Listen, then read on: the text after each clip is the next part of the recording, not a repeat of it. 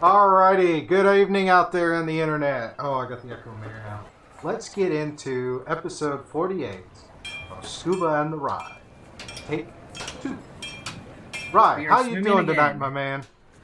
We are swimming again with the fishes, or probably with the sharks now, but you know, it's fine. You know- maybe. Yeah, I, I, I have a lot of juicy meat on me, I guess. I do eat a lot of sushi, so they're probably coming after me anyway. So, Yeah, well, you know, we'll see it. We'll, we, we, we shall see what happens. happens. all right. So, just a quick recap uh, of my weekend. I did nothing, watched Netflix, ran a virtual 5K, and played a lot of games. That's pretty much it. I spent some time working on video editing. I still have episode 47 to finish editing.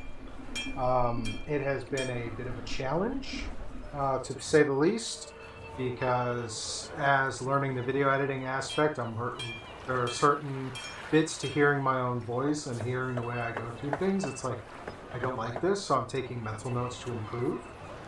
Um, spent time watching Netflix as well. I went through and watched all of Avatar: The Last Airbender, which was a great uh, stroll down nostalgia lane, and spent a lot of time doing Dungeons and Dragons stuff. Uh, kind of knee deep in several different projects, which we will get into when we get to state of game.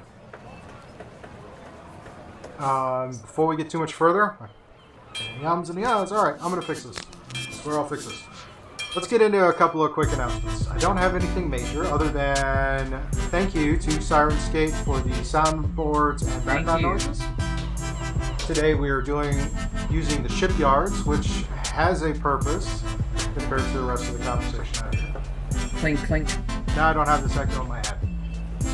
I'm not that vain. I like to hear myself talk. No, I don't. I'm actually very quiet, as most people will say. Oh, I like to hear yourself talk. It's very gallant. Oh boy, yeah, we're going there. It's getting late, people. This is late night edition. Ooh yeah. Late night edition. So where was I? Oh yes. Shout out to and thank you to Syrinscape, and a shout out to if you want to, again, let you all know that we do have a merch store. We do have several ways you can support the studio if you like the content that we're making and want to support us in growing and evolving the content we make. Uh, biggest thing you can do right now is depending on how you're listening to the show, whether it's uh, you're tuning in with us on Twitch when we do our live recording, you are checking us out in your in the audio version through uh, where all audio podcasts can be found, or you're checking us out via YouTube. Please be sure to like, follow, subscribe, give us some positive feedback, give us any kind of feedback. We can't really evolve if we don't hear anything other than what we think is the right direction to go in. Let's be fair. Yeah. We need you, people. Yes, Oh, we do need you you, and we're almost to episode 50. Can you believe it?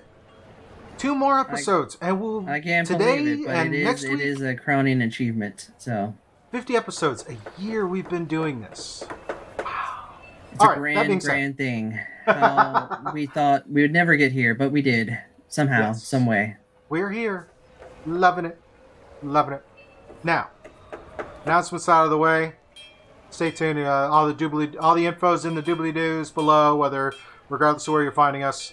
Uh, shout out to uh, the Reels Terrain for our recent follow and pointing out to us about the audio issue we were having in our first go round. Very You much love. us. Thank you very much.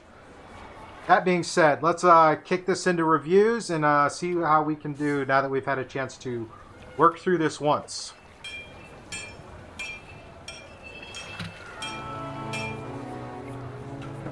I hear the clinks. It's all about that.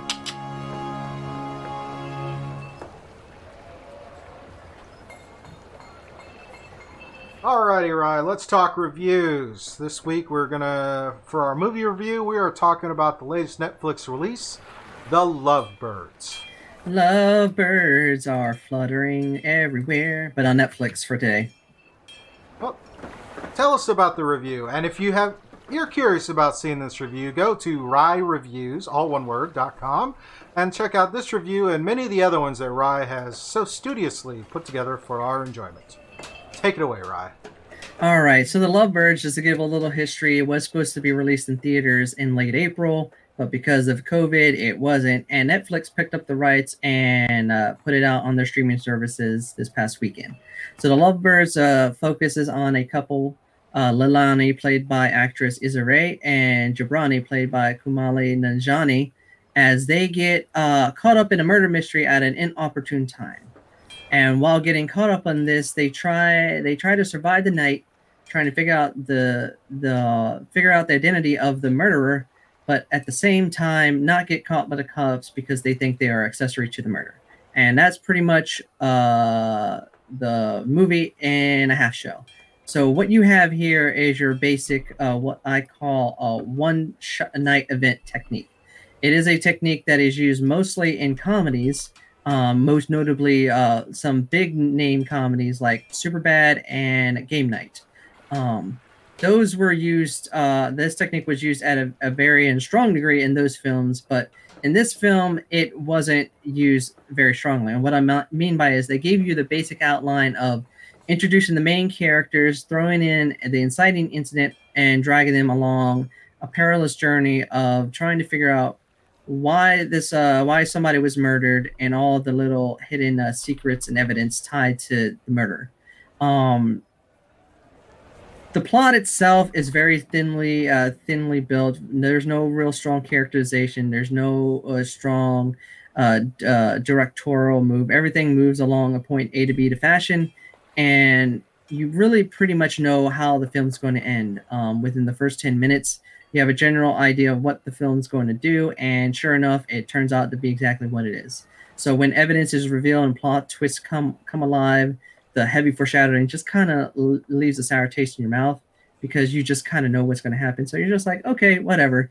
But the the strength of this film, I believe, is in the main two characters, uh, Issa Rae and uh, uh, Kum- uh, Kumail Nanjiani, who play Layla and Jabrani, because of their stylized approach to comedy. Everything is predicated through uh, through um, free versing and uh, uh, one shots of their um, uh, conversation when they come across certain scenarios. So it's a mixed bag of, of uh, slapstick and uh, social referencing within their talking. And most of the time it hits strong. And if you're very familiar with their comedies, um, uh, Nanjiani, he's uh, from films like Harold and Kumar, and he's going to be in the new Marvel's Eternals films, but also he's from a show on HBO called Silicon Valley. And then Issa Rae is uh, from a show called Insecure, but she was also in a film recently this year called The Photograph. So um, their distinct uh, uh, veracity of comedy actually creates a genuine relationship between them.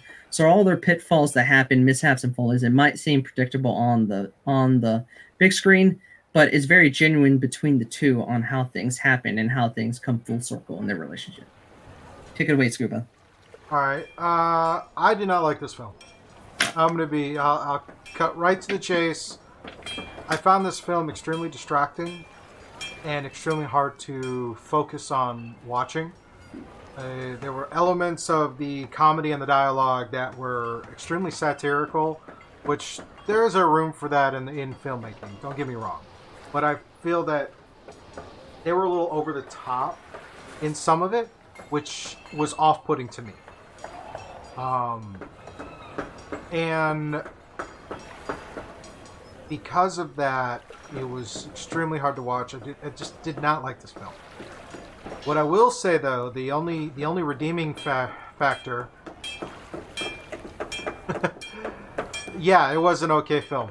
Uh, got some new people in the chat. Welcome, chat. Welcome. Uh, the only thing I liked about the film, and this is the only small thing I liked about the film, is the fact that if you pay attention to that first fight between the two characters in their apartment, it sets the entire pace and theme of the rest of the film. Because if you listen to that conversation, they hit on various points that you later see in the film, as well as the whole premise for their day of shenanigans and antics, going through and doing things. But aside from that, I wasn't overly I wasn't overly impressed with the film. I watched I, I'm. It's definitely not something I'm going to revisit anytime soon. Yeah. But we've seen this with other actors. We've seen this kind of thing like with Date Night and some of these other ones. They're not bad. It's just not my particular type of comedy I enjoy.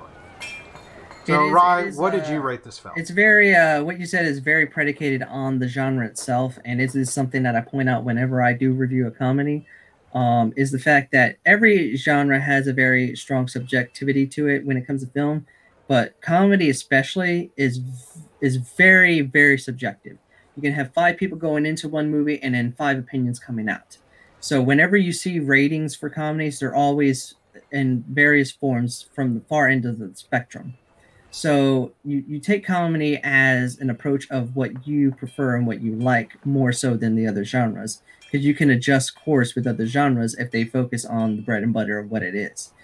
Um, you have slapstick like Will Ferrell, which I normally don't like, and then you have like crude dark satire or satirical films, um, which I do like. So those are a very, very varying degree of films. But for this one, um, like I said, comedy is very subjective. So the overall feeling of this film is that it's very basic within its techniques and its murder mystery tropes that they use. You know how the film's going to end, so the plot's very thin. A lot of the scenarios and slapstick humor are very obvious. But what kept the film going and what kept the journey alive was the main two characters. Their bantering produced a really good contrasting relationship that felt real and authentic to me. So overall, I think it is worth for people that are fans of the actors and actresses and fans of this style of comedy. I gave it a three out of five uh, theater discount. I think it would be worth seeing the theater as a discount, but it's on Netflix, so check it out at your wish, people. I personally gave it a thumbs down, and I would rate it a 2.5 out of 5, only because of how distracting it was to focus on. And at least me personally, I'm not. There are other people. There are definitely people who are going to like this film, and uh, more power to you. So with and I watched this because this was something that you wanted to review, and I feel our review conversations are better when we both see the Oh film yeah, instead of And- me using critical thinking and intuition to draw conclusions based on what you said. yep, and uh, it is a very appreciative value because I've been dragging you to a lot of varying degree of films, and you've enjoyed most of them. So I've hit the ball at the park most of the time, not every time, but most of the time. Yes, yes. Jojo Rabbit, I'm joking. Jojo Rabbit was good. I love that movie more every day. But moving on. Alrighty, so we're also going to talk about a. We're going to do a TV show rewind, and that TV show rewind, as I mentioned at the be, at the top at the beginning of the show, is recently sat down to watch Avatar: The Last Airbender, which just dropped on Netflix. All of the all three seasons. And for you, Rye, this was the first time you had actually watched the show. So, figured this would be good to kind of discuss and get your opinions and thoughts of the show. I'm, many of us who've seen this have probably already seen Avatar: The Last Bender, Airbender, and has some pretty good opinions. But being someone who's of a fresh viewing, tell me what you think of this uh, critically acclaimed show. Um pushing it putting aside the the, the fan uh the fan attention the critical acclaim and all the praise that it's gotten because i never really i don't base my stuff on prior opinions. I always take everything at face value leave every expectation at the door and walk in watching whatever i'm watching as it is. And coming out of watching i watched all three seasons. Um from the first episode of the first season to the last episode of the last season i can say that this uh this is a Western animated, uh, Western animated uh, show. It is inspired by a lot of Asian mythology and uh, uh, philosophies, um, but it is Western animated. So you know it takes a lot of techniques and tropes that are found in Western animation stories. Um, my overall impression of this series is that it is by far the best Western animated show I have ever seen um, from the world building to the character design to the, the characterization of every character from the main character all the way down. Um, there is you see true heart and true passion in creating something that's so delicately influenced by a different lore but able to create a world that is unique on its own with that information with that um, with that research and with that development. Um, watching this uh, show and watching every episode, you see that even for the overarching story that links uh, season one to season three, all the side stories, all the one shot episodes, everything has a purpose of linking those pieces of the puzzle to create the, the, the bigger picture. And I predicate this on like reading the Harry Potter novels. Um, there is the overarching story of the battle between Voldemort and Harry Potter, but everything that happens in between, even the little pieces, they all factor and have an influence in that overarching story. So um, Aang, the, the Avatar, learning all of the four elements so that he can defeat the Fire Lord is the main overarching thing. But everything that happens underneath it, all the side stories, all the side quests, even stories that don't even predicate on him, has an importance to that overarching story. So they put purpose in every little element of this show. And just to add topping on the cake, it is some of the best action I have seen in Western animation to date. Because every every uh, technique and style has a purpose to the bending that they use.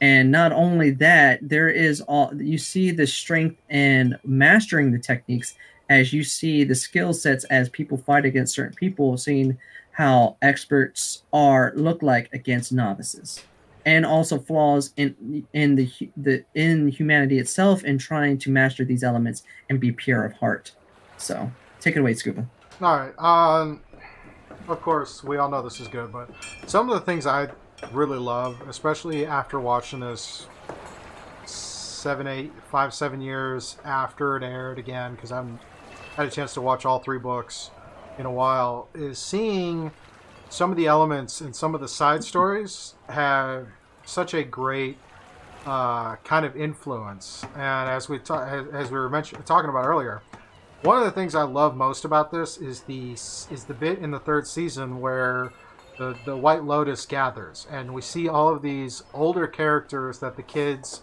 have come across throughout their journey, and how they're all from the different nations, but they all don't subscribe to the current politics of the war. And what struck me about that is something in the sense that at a certain point of age wisdom, knowledge, war just becomes irrelevant.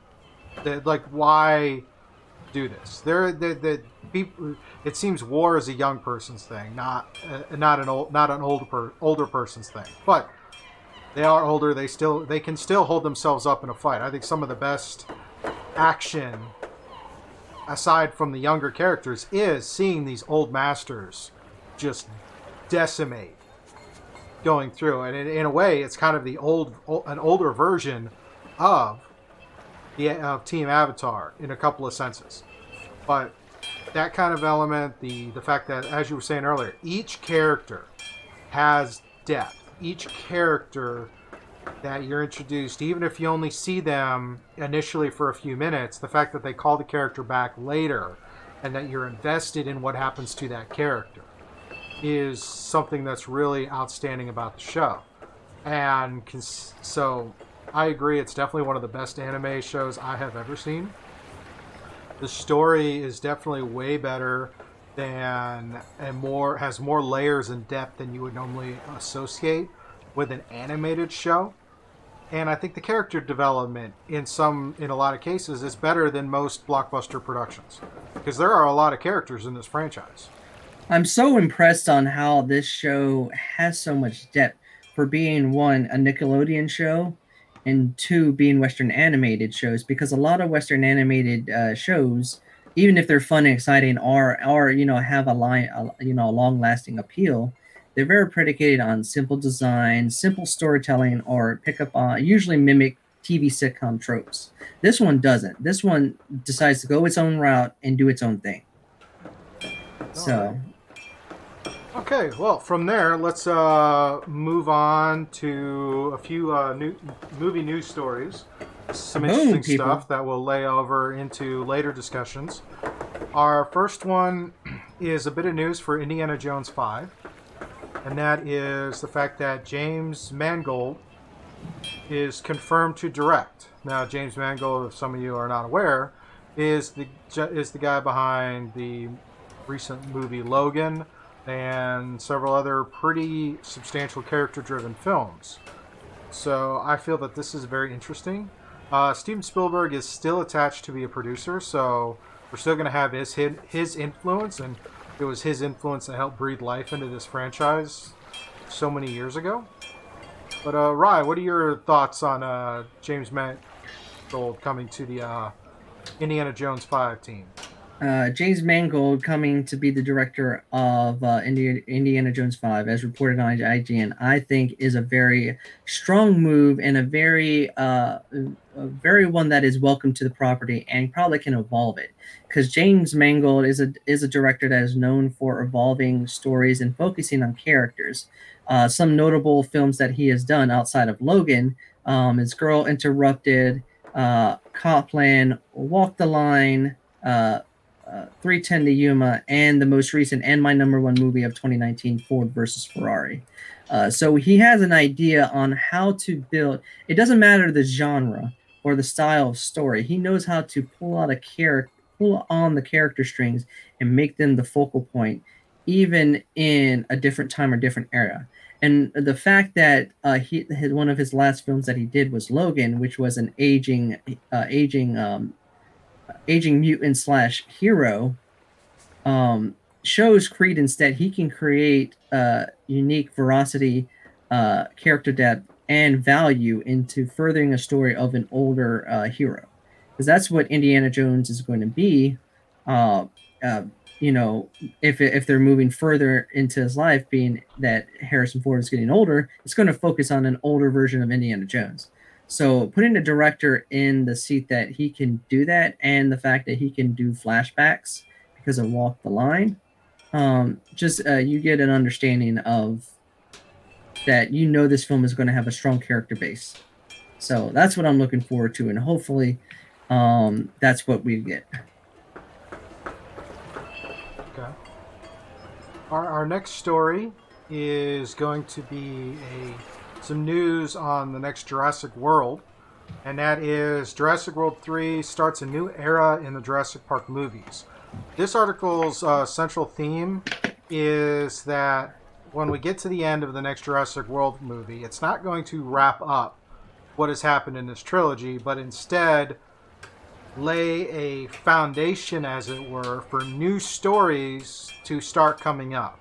Uh, we have we already know that with the third film, three of three of the major actors from the first film are coming back to reprise their roles, and when this is done, we don't know if the new cast is going to continue on or they're going to get new casts to tell new stories. And I think in the overall sense, this is much better than having a bookend so to speak, and having to and putting yourself in the position to either a reinterpret the story or reboot the franchise or whatnot. But instead, it's we can continue on and just go in a a web of different directions.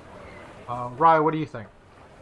I think this is actually a positive move. Um, not only is it um, um, a Jurassic World Dominion, as it's being called, uh, as reported on Screen Rant. Um, not only does it bookend this current trilogy, but it actually sets, like you said, sets footing for a new era because the dinosaurs are on the mainland. There's plenty of various uh, storylines that you can use. How are people going to handle uh, living alongside dinosaurs? One, is there going to be different factions created? Two, and three, you're bringing back major characters from the original trilogy along with the current uh, characters how is that going to factor in in the aftermath of not only the fallen kingdom but what will happen in this current film? So there's a lot of unknowns but the unknowns creates the possibility of developing new storylines not only for another film trilogy but maybe for a tv series for an animated series for even comics and stories. They're uh, allowing um, they're allowing uh, fruits of their labor to be blossomed into creating a bigger universe but only if you let the creative people do it that it's possible that you can create something uh, akin to Star Wars. So sure. there's a possibility here where that um, even though uh, uh, the last film didn't really hit hard with a lot of people, um, that doesn't mean that there's nothing to mine there. So hopefully they will actually build upon what they set forth instead of just trying to string uh, back old as new, and just hoping that people will just uh, stick to the wall, uh, stick to the wall, and take in nostalgia as it is. That's going to be a theme tonight.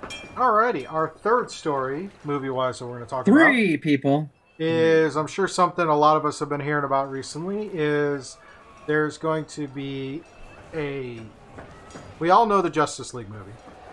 We know all there's a lot of debate surrounding the Justice League movie and what happened with uh, Zack Snyder stepping away from it at the point in the production that he did, and Joss Whedon taking over, and the film that we got, and the debate on a supposed Zack Snyder cut that is out there somewhere to be found and released. Well, the good news is it will exist, and it's coming to HBO Max in 2021.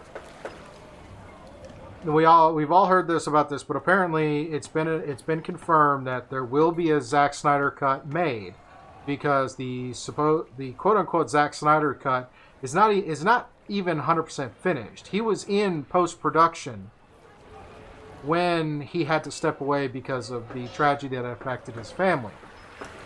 So, and Joss Whedon came in, which led to some of the reshoots and some of the way that we had the final film. So, this is interesting. Um, Rye, what are your thoughts? My thoughts is I think it's a it's a not only a boon and a win for Warner Brothers because they get uh, push another original content on their uh, streaming service HBO Max comes out May 27th. I've already subscribed. Um, but also it it is uh, it predicates upon the fact of how strong the voice fans can have in the in the industry. Some of the notable ones is the fact of when they dropped that clip about Deadpool and it actually got the fans to push for the actual Deadpool Deadpool movie to be created, and you see what we got there. Mm-hmm. Awesomeness. And also, um, Star Wars Clone Wars getting their getting their final season, mostly uh, not only because there was a stream platform for it, but also because of the fans pushing pushing for it. Yes. So this is credence to the fan community, knowing that they their voice is heard, and if there's opportunity, the studios will do it. So what's going to happen here is that we're actually going to get to see the fruits of the labor that Zack Snyder put forth. And hopefully we'll get something better than what was released a couple years ago. But knowing that Zack Snyder likes to dabble on like a one one shot note kind of technique in his films, it'll be it'll be a 50-50 shot. You can always get 300 or you can get a sucker punch. So it's just a matter of what you're going to get with him but knowing that he is going to put his heart and soul and making sure that he delivers for the fans um, i think we're going to get a positive result and probably get some more answers than questions on because of how that other film turned out because there's a lot of holes in that film that don't make any sense. So hopefully uh, snyder's cut can fill in the blanks. We shall see. Have to yes, tune sir. in next year to find out. All righty. Next up state of game and I'll bypass the soundbite for this time. But let's get into state of game. So, state of game is the point where we talk about the games we are playing and the platforms that we're playing them on. Uh, typically, we do have a couple of programming changes as far as the state of game segment, which we will get into. But uh, as with our proven track record thus far, the first thing we talk about is the video games that we're playing. And as usual, Rye, you get to lead us off, my man. I What's will up? lead you with a controller and a bunch of button mashing, but button mashing with hand coordination because the game that I am knee deep in, which I've been talking over the last few podcasts, is Final Fantasy VII Remake. Yes. And the game is getting deeper and richer, and I'm moving into the latter half because I've gotten into um, chapter 15. So we are invading the Shinra building and heading into uh, rescuing Aerith. So overall, um, this uh, journey through the game again, which I hadn't played in many years, has been a delightful treat, and it has opened my eyes that remakes can be good if care and balance have been given to the game to be revamped, not just by sticking a color palette and graphics on it, but actually rebuilding the ground up. Because everything from uh, the story, the characters, to the gameplay, everything has built from the ground up, but the core essence and spirits of the story is still there. So Well, you have the feeling. all of all a lot of that has all been kind of gone over but I, I'm, I'm sure I'm I'm actually curious is what's your take on how the story has progressed so far because clearly they've layered in a lot more with the game when you get to this point than in the original version which as we've discussed has been like the whole thing with technology and the improvement of technology and the ability to render. But how's the story coming for you? The story has actually it's brought me a, a, a, a new life and new vigor to this game because the section of the game that this covers is basically a, a quick uh, shoe in if you play the original game. What they've done is put heart into all the characters that are involved in this part of the story and actually made it feel lively and real again and it's credence on not only just just this game itself but the fact of well, how remakes should be, and it makes me think back to the Resident Evil 2 remake that I played through, uh, and how great that was. And it's showcasing that you can return back to something old, but if you give it care and rebuild it from the ground up, you can. uh, You're not just adding a new color palette; you're giving the story a new life. So. Not only can people like us who've played it before can play through it with a new a new sense of uh, uh, of happiness and glee, but it also gives uh, gives people that haven't experienced to live it through how the game probably should have been played many years ago. Okay. So, And you said that's the only game you've been playing right now, right? Uh, currently, yes, we know there's there's another game challenge on the PS4 that one day I'll touch. Uh, but then again, I also have uh, Torchlight 2 on the Switch just because I love to loot and grind and beat a bunch of monsters. So Alrighty. Uh, well, for me, I've got a couple of video games I've been playing, which I know, fan, if you've been checking the show out, I don't play a lot of video games. But uh, one of the games I'm working on is Space Engineers. Now, I'm teaming up with Saladin and Velgraza, and we're putting together a collab to do a stream where I play Space Engineers. Um, I have not played a whole lot of Space Engineers. And so, what we did last week is we took the time to kind of set up to see how we could get a joint game going and to go over some of the basics for Space Engineers. And what I found is I enjoy this game and I hate this game. a heavy oxymoron there, Scuba. It is, and to- here's why. I love the game because I like the style of game. I like the survival crafting games. Uh, I've spent hours and hours in Minecraft, which I know a lot of, uh, quite a few people have, in various form, flavors, and what have you. Space Engineers is like that because you have to build stuff, you have to collect resources, you have to navigate around and survive the environment you're in. However, the part I don't like, and that is mainly because of the amount of learning curve involved, is how nuanced and deep the controls are. You have to manage your three axes of movement, and there is no safety net. You can literally just grind yourself into the ground and kill yourself if you're not careful, or if you're using your little jetpack and you don't have the angle quite right, you will literally skip across the ground like a skipping stone on water. And there's so many different things you can do in terms of collecting resources. You have to mine, but you have to have the right angle and the right position in order to mine. You could do this yourself, or you could get a ship and try and do it that way. But again, you're then having to figure out where you are in position and orientation, and otherwise you're gonna just just totally disorient yourself. So that learning curve is a bit much, and I give a lot of shout out and praise to Salad and, Vol- and for taking the time to kind of help me go through some of the basics. But even the time we spent, there were so many things you just have to get in that mindset of learning how to do. That Okay. the learning curve seems a little bit much. I'm still planning to do the collab, so that should be fun. The other game I've been playing is a return to playing Subnautica, only this time I'm playing Subnautica on the PC.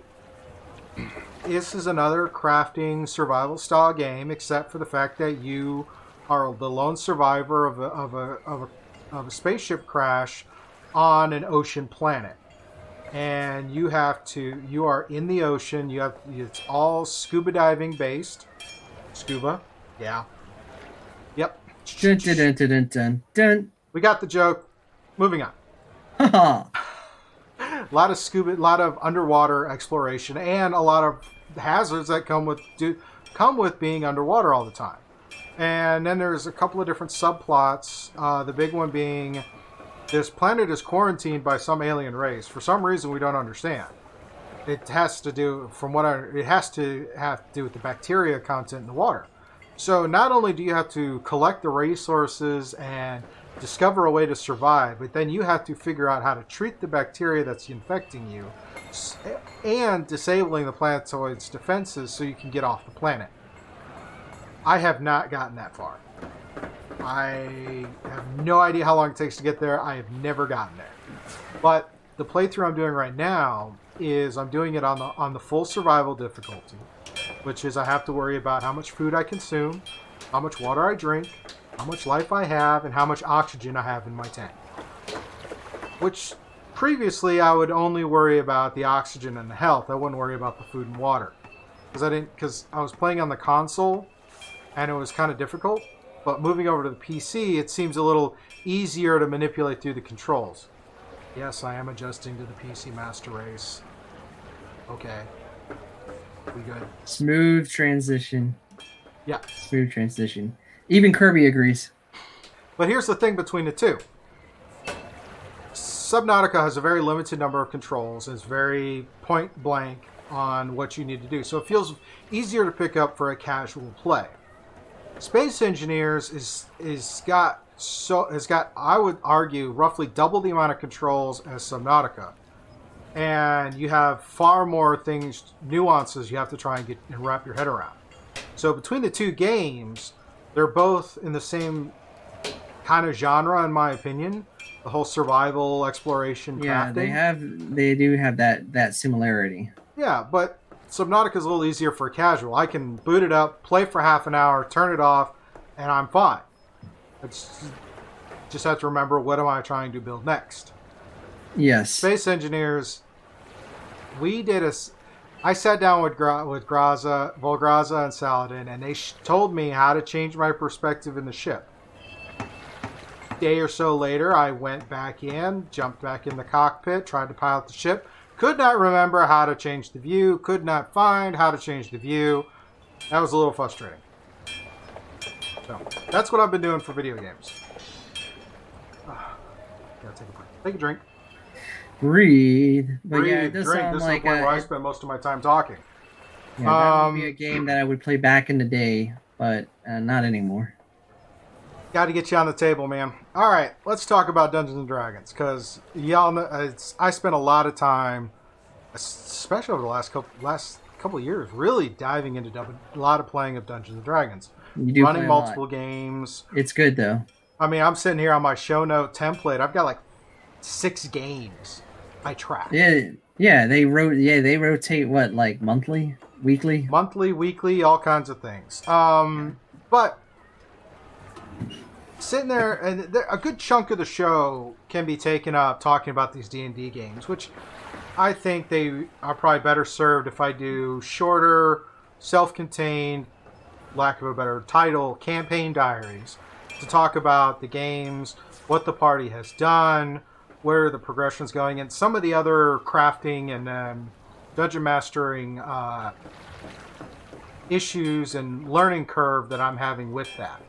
All my players seem to really enjoy the games I'm running, and I feel that depending on the environment I'm playing the game, I'm I'm growing and evolving as a dungeon master, which is really cool. So those are going to be. I'll cover the highlights as kind of a tease to go find the accompanying campaign diary video that I will start recording and putting up on our YouTube channel, which is Subscribe uh, today, people. Yes, Scuba Studio on YouTube. We try. This is where we put all the studio-related videos, D and D game stuff, movie review. St- the the podcast is there. The show review stuff when we reviewed The Mandalorian and The Witcher. All that stuff is there. Let me get back to D and D. Three things to kind of go over. Uh, quick highlight: the No Quarter team has completed another section of the Icefire uh, adventure pack. They went through and uh, dealt with the Dwarven excavation. They're on their way out of the Dwarven excavation site and see if they can make it back to the town without a couple of uh, road bumps. Um, we have the challenge accepted crew, which is a D&D live stream that I DM for that we just started. It airs uh, went Saturdays 3 p.m. here on Twitch on on the Scuba Studio Twitch at 3 p.m. Eastern. And this is a group of adventurers that uh, are currently exploring a haunted house in Salt Marsh. Well, this last session they were able to explore more of the house, and they had picked up another party member. A highlight from that is this party was in the hallway discussing where they were going to go next when the new party member was able to sneak into the house unnoticed and kind of watch them down the hallway listening to their conversation. And as the party turned to come out of the hallway into the entryway, they bump right into their new party member. So some interesting conversations ensued with that. I will have that up, that video up and released here shortly. I just have to finish tweaking the video editing. But the big D&D thing I want to discuss as far as for my state of game is last night I had the wonderful opportunity to be a guest on the Tides of Wildemount D&D stream put on by the great guys over at Realmsmith. Uh, Realms Tides of Wildemount is an interactive live play D- Dungeons and Dragons campaign based in the world created by Matt Mercer and currently featured on this, the second campaign of Critical Role. In this one, the Realmsmith team is playing a set of characters. Jason Esp- is the dungeon master, and they are roaming around the Menagerie Coast in the Wildemount campaign setting. They recently just completed uh, the entry level, entry adventure, entry, level, entry adventure, Tide of Retribution. And now the party has started to make their way to the island of Darktow, which is the pirate stronghold in the Man- in the Menagerie Coast. What's been happening is Realm Smith's got this great Discord community that I, I, I'm a part of, and we in the Discord community we're talking about being uh, the subscribers are functioning as the Revelry, which is the pirate organization. And for the last couple of weeks, we've been doing a lot of role play and kind of bringing life to the Revelry, which has been really fun, really, really cool. Well, last night, myself and the other uh, ship captain uh, in the Revelry were invited to guest onto the stream to interact with the players as they arrived in Darktow. That was an absolute riot. Uh, go check out the video, the episode on YouTube at Realmsmith's YouTube channel check out more Tides of Wildemount and the other and the other shows they put on by going by going to twitch.tv slash realmsmith and we'll see what happens next. I personally am enjoying it and would ask anyone if they want go check it out and uh, see if you want to participate in on the fun. Check it out today, people. But that's my big thing. All right, moving on. Moving on to some topics. Yep, we do have some topics. We have some new stuff we're going to talk about. Um, the we have one major article that kind of that kind of follows up with some of the stuff we were talking about earlier as far as movie news, and this is a story about the COVID nineteen has everything shut down. We're all aware of this. Things are starting to turn back on and come back to a thriving uh, community and workings going on. Last week we discussed that in New Zealand, it looks like production on James Cameron's Avatar sequels is starting to resume, as well as production on the Lord of the Rings series that Amazon ordered. Here in the States, in California, which is the mecca of uh, film, so to speak, they're having some issues getting restarted. Part of those issues is, as many of us have heard in the news, is all the various state governors and industries have put together these task forces to determine the best practices for and guidelines for businesses and industries to get back to work amid all of these concerns for social distancing, uh, improved uh, cleanliness and sanitation to continue to minimize, if not eliminate, the spread of the COVID COVID 19 virus. Now that we have that backup, here's what's going. Here's what this article is focusing on. A white paper that was created by this task force in California was sent to the governor's office. Unfortunately, the white paper did not have all of the signatures and sign offs and endorsements from all of the members of the task force, and which has led into a bit of a debate. According to the white paper, the film industry should have been able to start getting back to work yesterday on the 25th. That's not happening. Nope. But within the article, there is a kind of a debate and discussion about what the unions want, are concerned about, and then what the studio executives want and are concerned about, and then how you're trying to bridge the gap to get things up and going. Rye, you want to take over?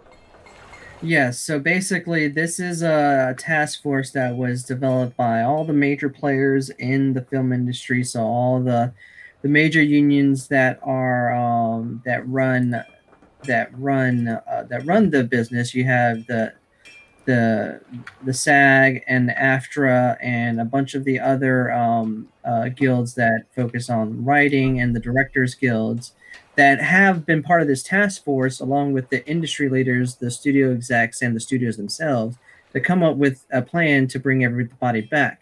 Because you want to make sure that when uh, all these people come back, because come back to the movie studios, that studios are set up in a way that uh, you know people are safe or social distanced, and ha- have a place where they can work safely and keep the productions going on these TVs, the movies, and everything else that people like to enjoy when they come home from their own jobs to watch TV or get off their computer and go to the other room. Um, but what it is is that this draft that was sent to the governor's office, uh, Governor uh, Gavin Newsom of California, it wasn't agreed upon by everybody in this task force. So now there's infighting of not only figuring out um, uh, what should be part of this uh, document going forward so that the industry can go back and running itself, but also uh, two sides trying to protect uh, a slice of the pie. So you got these industry leaders and uh, studio execs that want to get production going, but they're trying to just go with uh, what makes best sense for them.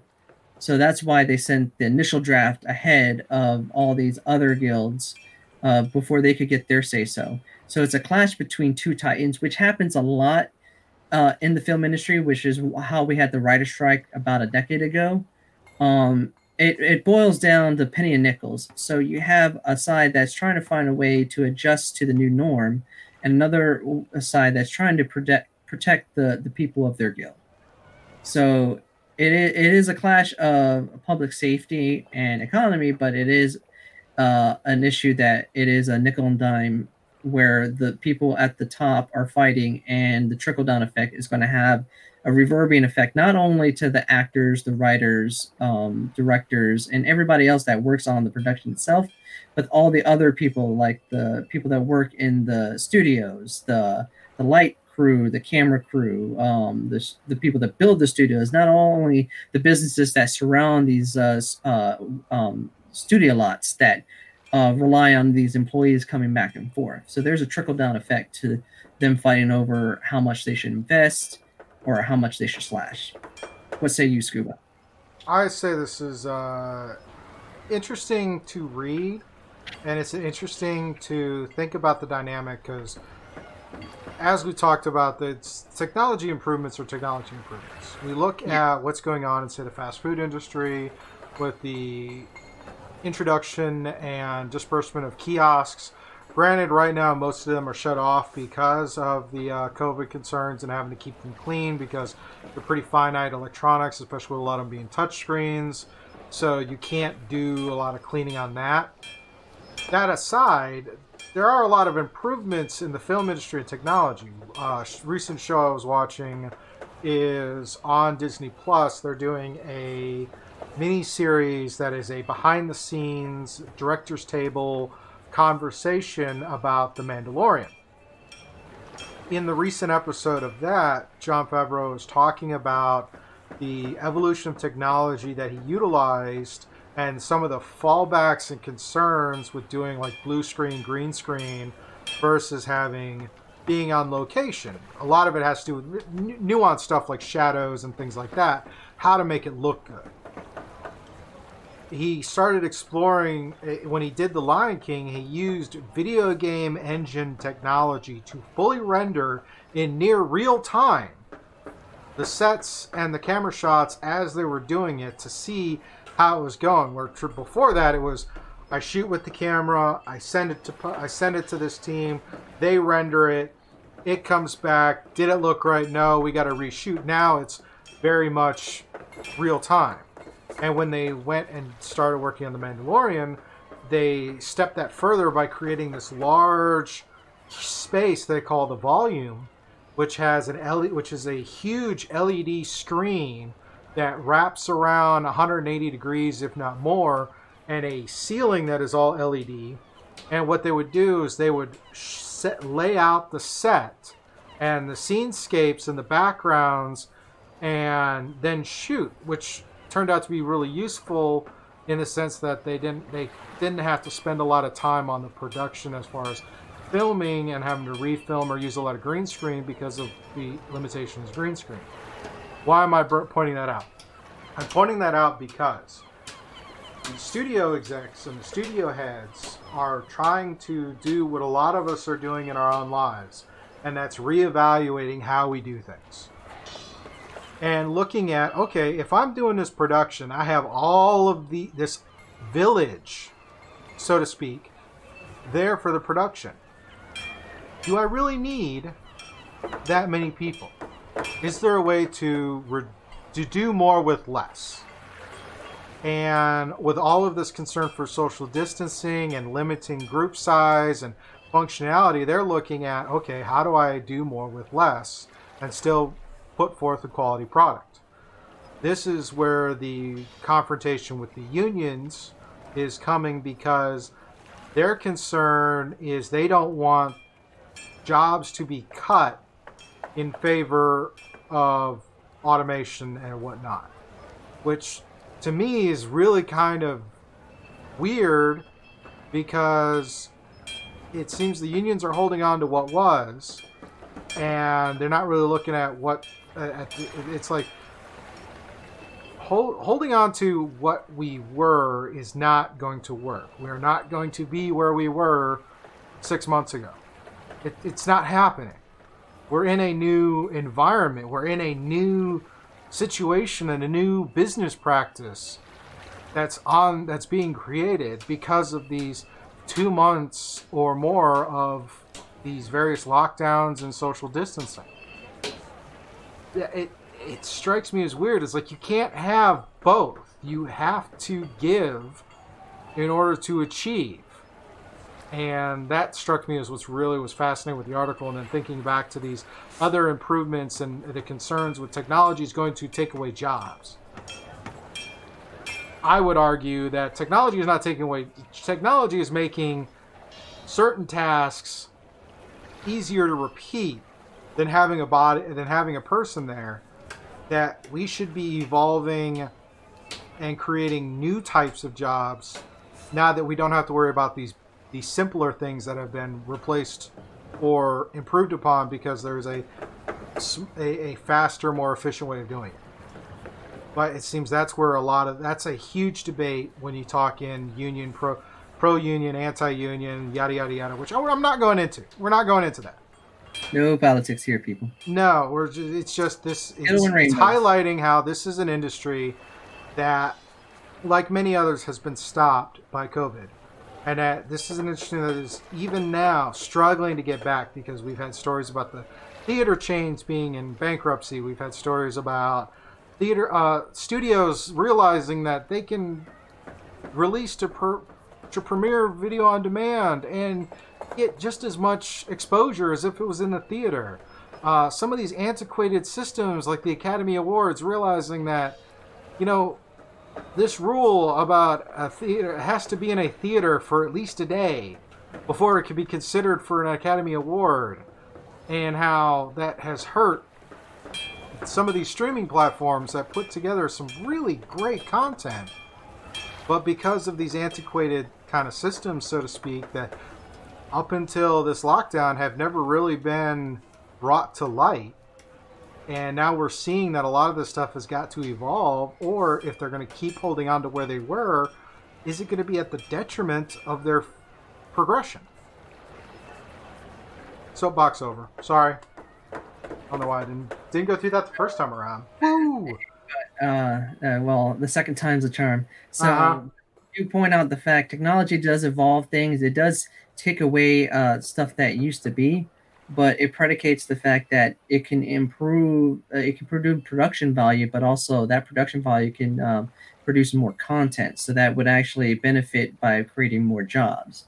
So when you have the evolution of like online streaming, what this has uh, brought to the forefront is that the studios are seeing more ways to get their content out. So it's going to produce m- more chances of having more movies, TV shows, animated shows, uh, whatever you want to think of in that vein, Yeah. um, for them to work. So that means that writers are going to have to write more, directors are going to have to direct more, and that's going to create more opportunities with the technology. But uh, it also, you know, you have to factor in all the ancillary things when it comes down to it, because, like I said, when the writer strike happened, it ruined a lot of a lot of TV shows, aka Heroes. Uh, it killed a lot of people's jobs that rely on the studios running not only the towns around there, because even if it seems like glitz and glamour, it's still a town where uh, the film industry, like the, like every other town, it's one of their major halls. So if it's not running, the town is on a halt. So Well, on the same token, yes, there was the losses of Heroes and several other shows, but we also have to look at some of the shows that came birthed from that last strike, and that is shows like Doctor Horrible, Sing Along Blog, stuff like The Guild and and and Geek and Sundry. yeah, So there's been benefit to some things grinding to a halt. The question is, what will be birthed out of this? Yeah, it, it'll probably they'll probably come to some norm because some of the some of the rules and reg some of the rules uh, based on social distancing uh, are going to be lax to the point to where there's going to be normalcy. So, you know, uh, but they'll they'll figure out a way because even when the, the writer strike happened, they did come back around. So it's just a matter of time. Alrighty, well, now that we got that we kind of beat that to death, let's get into some fun. Hammers. Can we have fun? Let's have fun. I like fun. We do have some a little bit of fun. You know, you like to cosplay a lot, right? Yes, I like to. Uh, I like to cosplay on uh, both sides of the pond. I was a queen. I was Jackie Kennedy. I was a ninja, and then a vampire. So I've been everything. Well, I believe this first story in our odds and ends bit is good, is right up your alley as a cosplayer. Why don't you Oh, tell us about it? Uh, uh, this article uh, reported on consequence uh, of sound.net a mail carrier from the uk who goes by who is uh, goes by the name of gary undertow decided to brighten up the day on his mail route but dressing up as gene simmons the demon uh, persona, persona from kiss when delivering the mail in person um, what say you scuba I think this is cool. This is reading this and seeing that picture that's in the article, which the link will be in the show notes. Don't worry. Um, is great because it's very Patch Adams like. This is very much. Let's again with all of the social distancing. There's a lot of concern for mental health. There's a lot of concern about isolation and people not feeling well. And you know things are kind of miserable in certain ways. And here's a guy who's like, let me bring some joy to people's lives. And he's a big, passionate fan of Kiss. So he took that passion and found a way to share it with the people he sees virtually every day. And the cool thing is, some some people noticed this and they tweeted it, and that tweet managed to get to Gene Simmons, who and managed to get on the Kiss Twitter feed, and Gene Simmons retweeted it with the with the with the additional comment of "Wow," because this is a guy. I mean, the, the makeup looks really good. I mean, Yeah, not, really not there isn't a lot of reference material for for for the Kiss band, but it's really good, and it's nice. I, I just picturing this guy coming delivering the mail. Yeah, I would be rocking on, uh, and my dad would be happy since Kiss is one of his favorite bands. So, Alrighty. Next up, uh, you know, this is another one that's right up your alley, and that is a recently the Pensacola Blue Wahoos, which is a double A uh, baseball team. They happen to be the affiliate with the Minnesota Twins. correct. Has recently posted their stadium up on Airbnb. yes, they have. Now, Rye, you're a connoisseur of travels and adventures. What do you think of this? Uh, what I think about this being that I love to travel and I love sports, this is a crossroads of happiness and glee. Uh, Happiness very- and glee, you say. happiness and glee as uh, reported on the article on espn.com um, this uh, stadium uh, is uh, a for is a for Jew uh, 1500 per night and you can have up to 10 guests are granted access to the stadium and it, it will include the team's clubhouse batting cage and field along with batting practice setup. Quote guests are welcome to hit from home plate play catch in the outfield run the bases enjoy a picnic in the outfield or find other creative uses for the field end quote. So this is definitely uh, a, a welcome treat. And then you get to go ahead and travel and enjoy some sun because it is in florida so go Love ahead it. and live sleep and dream baseball all in one let's go angelica let's go Alrighty. Well, I think this is a cool thing too because this is another sign of let's get inventive and try new things. So I'm wondering if we'll see any of the NFL stadiums going up on this, or what other crazy and clever ideas people uh, businesses come up with. Um, oh yeah you can sleep on an ice rink if you want to That'd be a little cold. well there are hockey fans out there that are crazy i have this is- seen This, this is true. Alrighty, so here's an interesting one from Netflix, and Netflix is apparently cleaning house. they are kicking you out people Now, keep, now, now let's let's back that up. What they're do what they've what they're doing is if you have not used your account in over a year, they're going to close and remove your account. yes So if you haven't used it in a while, you might want to log into Netflix and check out shows like Avatar: The Last Airbender. Oh yeah, you better check it out, people. Um, as uh, this article reported on Gizmodo.com, uh, quote: Netflix has announced Thursday that it will begin canceling the accounts of users who have not watched anything on the platform for a year since they joined, as well as anyone who hasn't used the service in two years. End quote.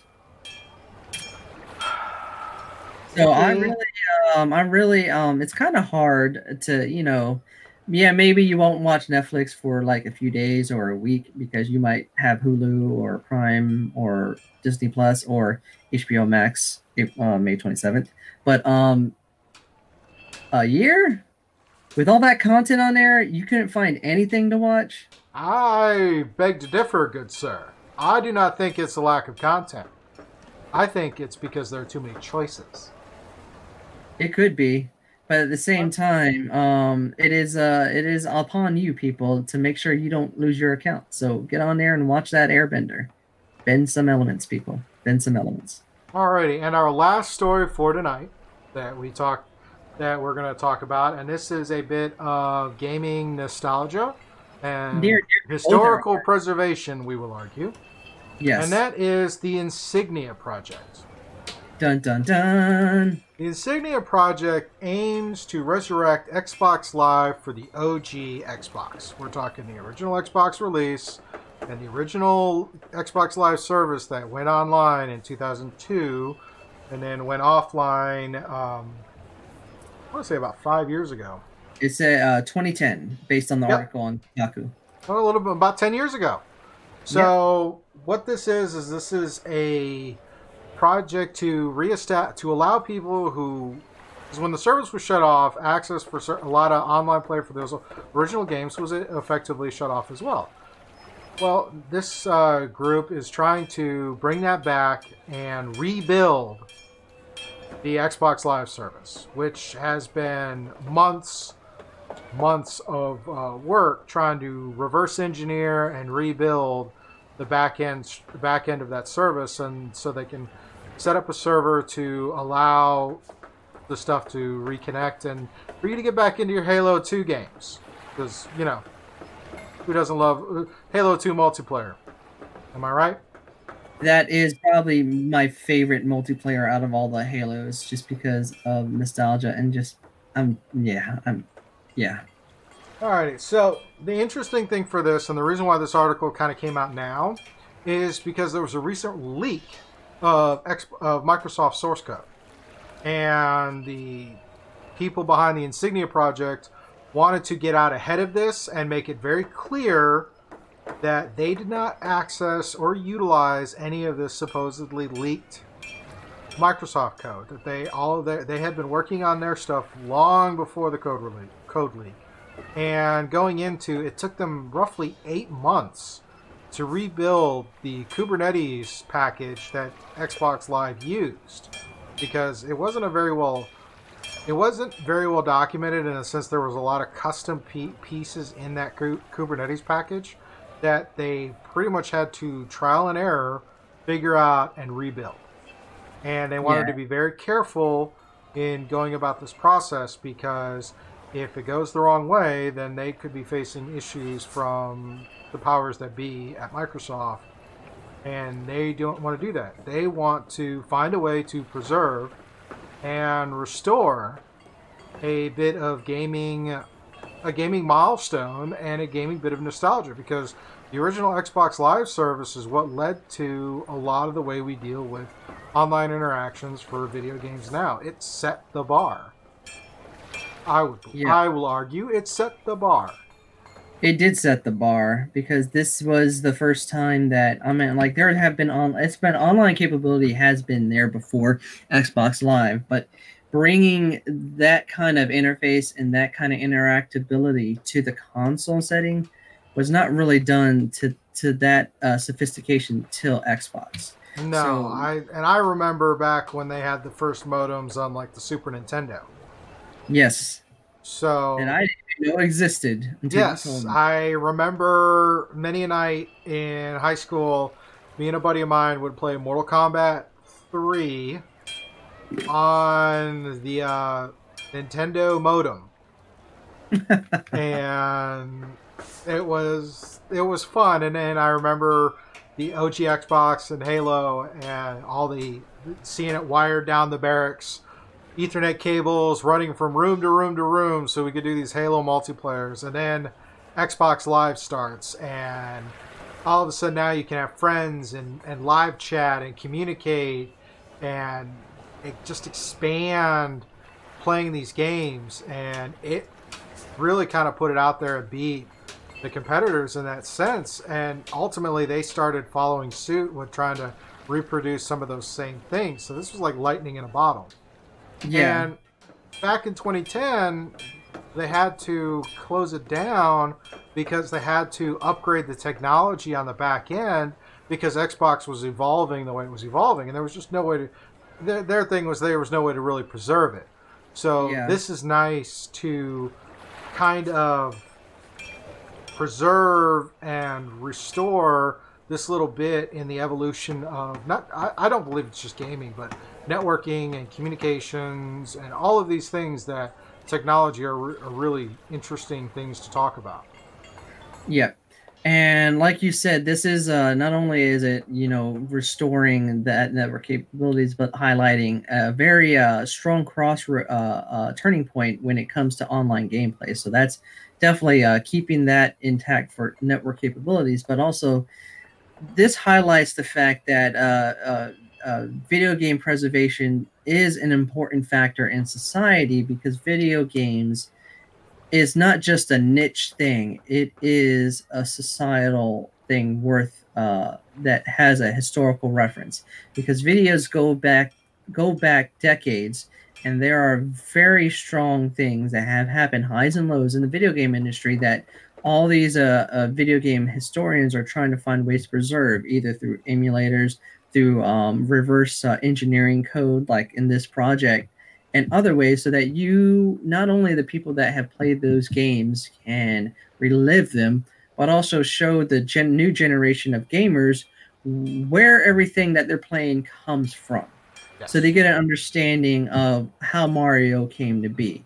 What is Pong? Um, why the Jaguar failed?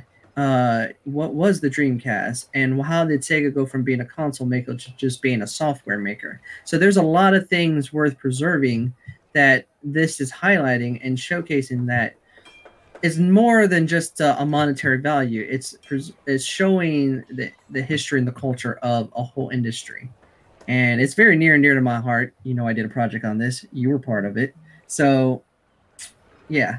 So it does it does open up the eyes to people who don't that only see video games as just a hobby or just a crutch for you know uh, young boys to play, but actually a very strong historical value to it. Alrighty, well. That's a great way to end uh, end tonight, don't you think? Yes, and with audio. Yes, and with audio. Oh, I am so sorry to anybody who tried to watch this earlier, and we got it fixed. We're good. Um, so, with that, want to say love everybody. Be safe. Continue to follow those guidelines. Let's get this knocked out. Let's get let's get back to getting around the table again and playing some games and seeing what geek life is all about. Yes, sounds like good. Let's throw dice in the real world. All right, so here's our contact information, our various social media links. Uh, got the chat window there for more chat conversation. Anyways, uh, check us out. We got a Discord, we got Instagram, YouTube, we got all those social things. And if you like what you're seeing, please go to those platforms, like, subscribe, no, get notifications, follow, let us know how we're doing, and help us so we can continue to improve and make more content for your consumption and our enjoy and our overall enjoyment. All right, anything you want to say? Let's uh, take off into the sunset and surf them waves. All right, with that, good night, everybody.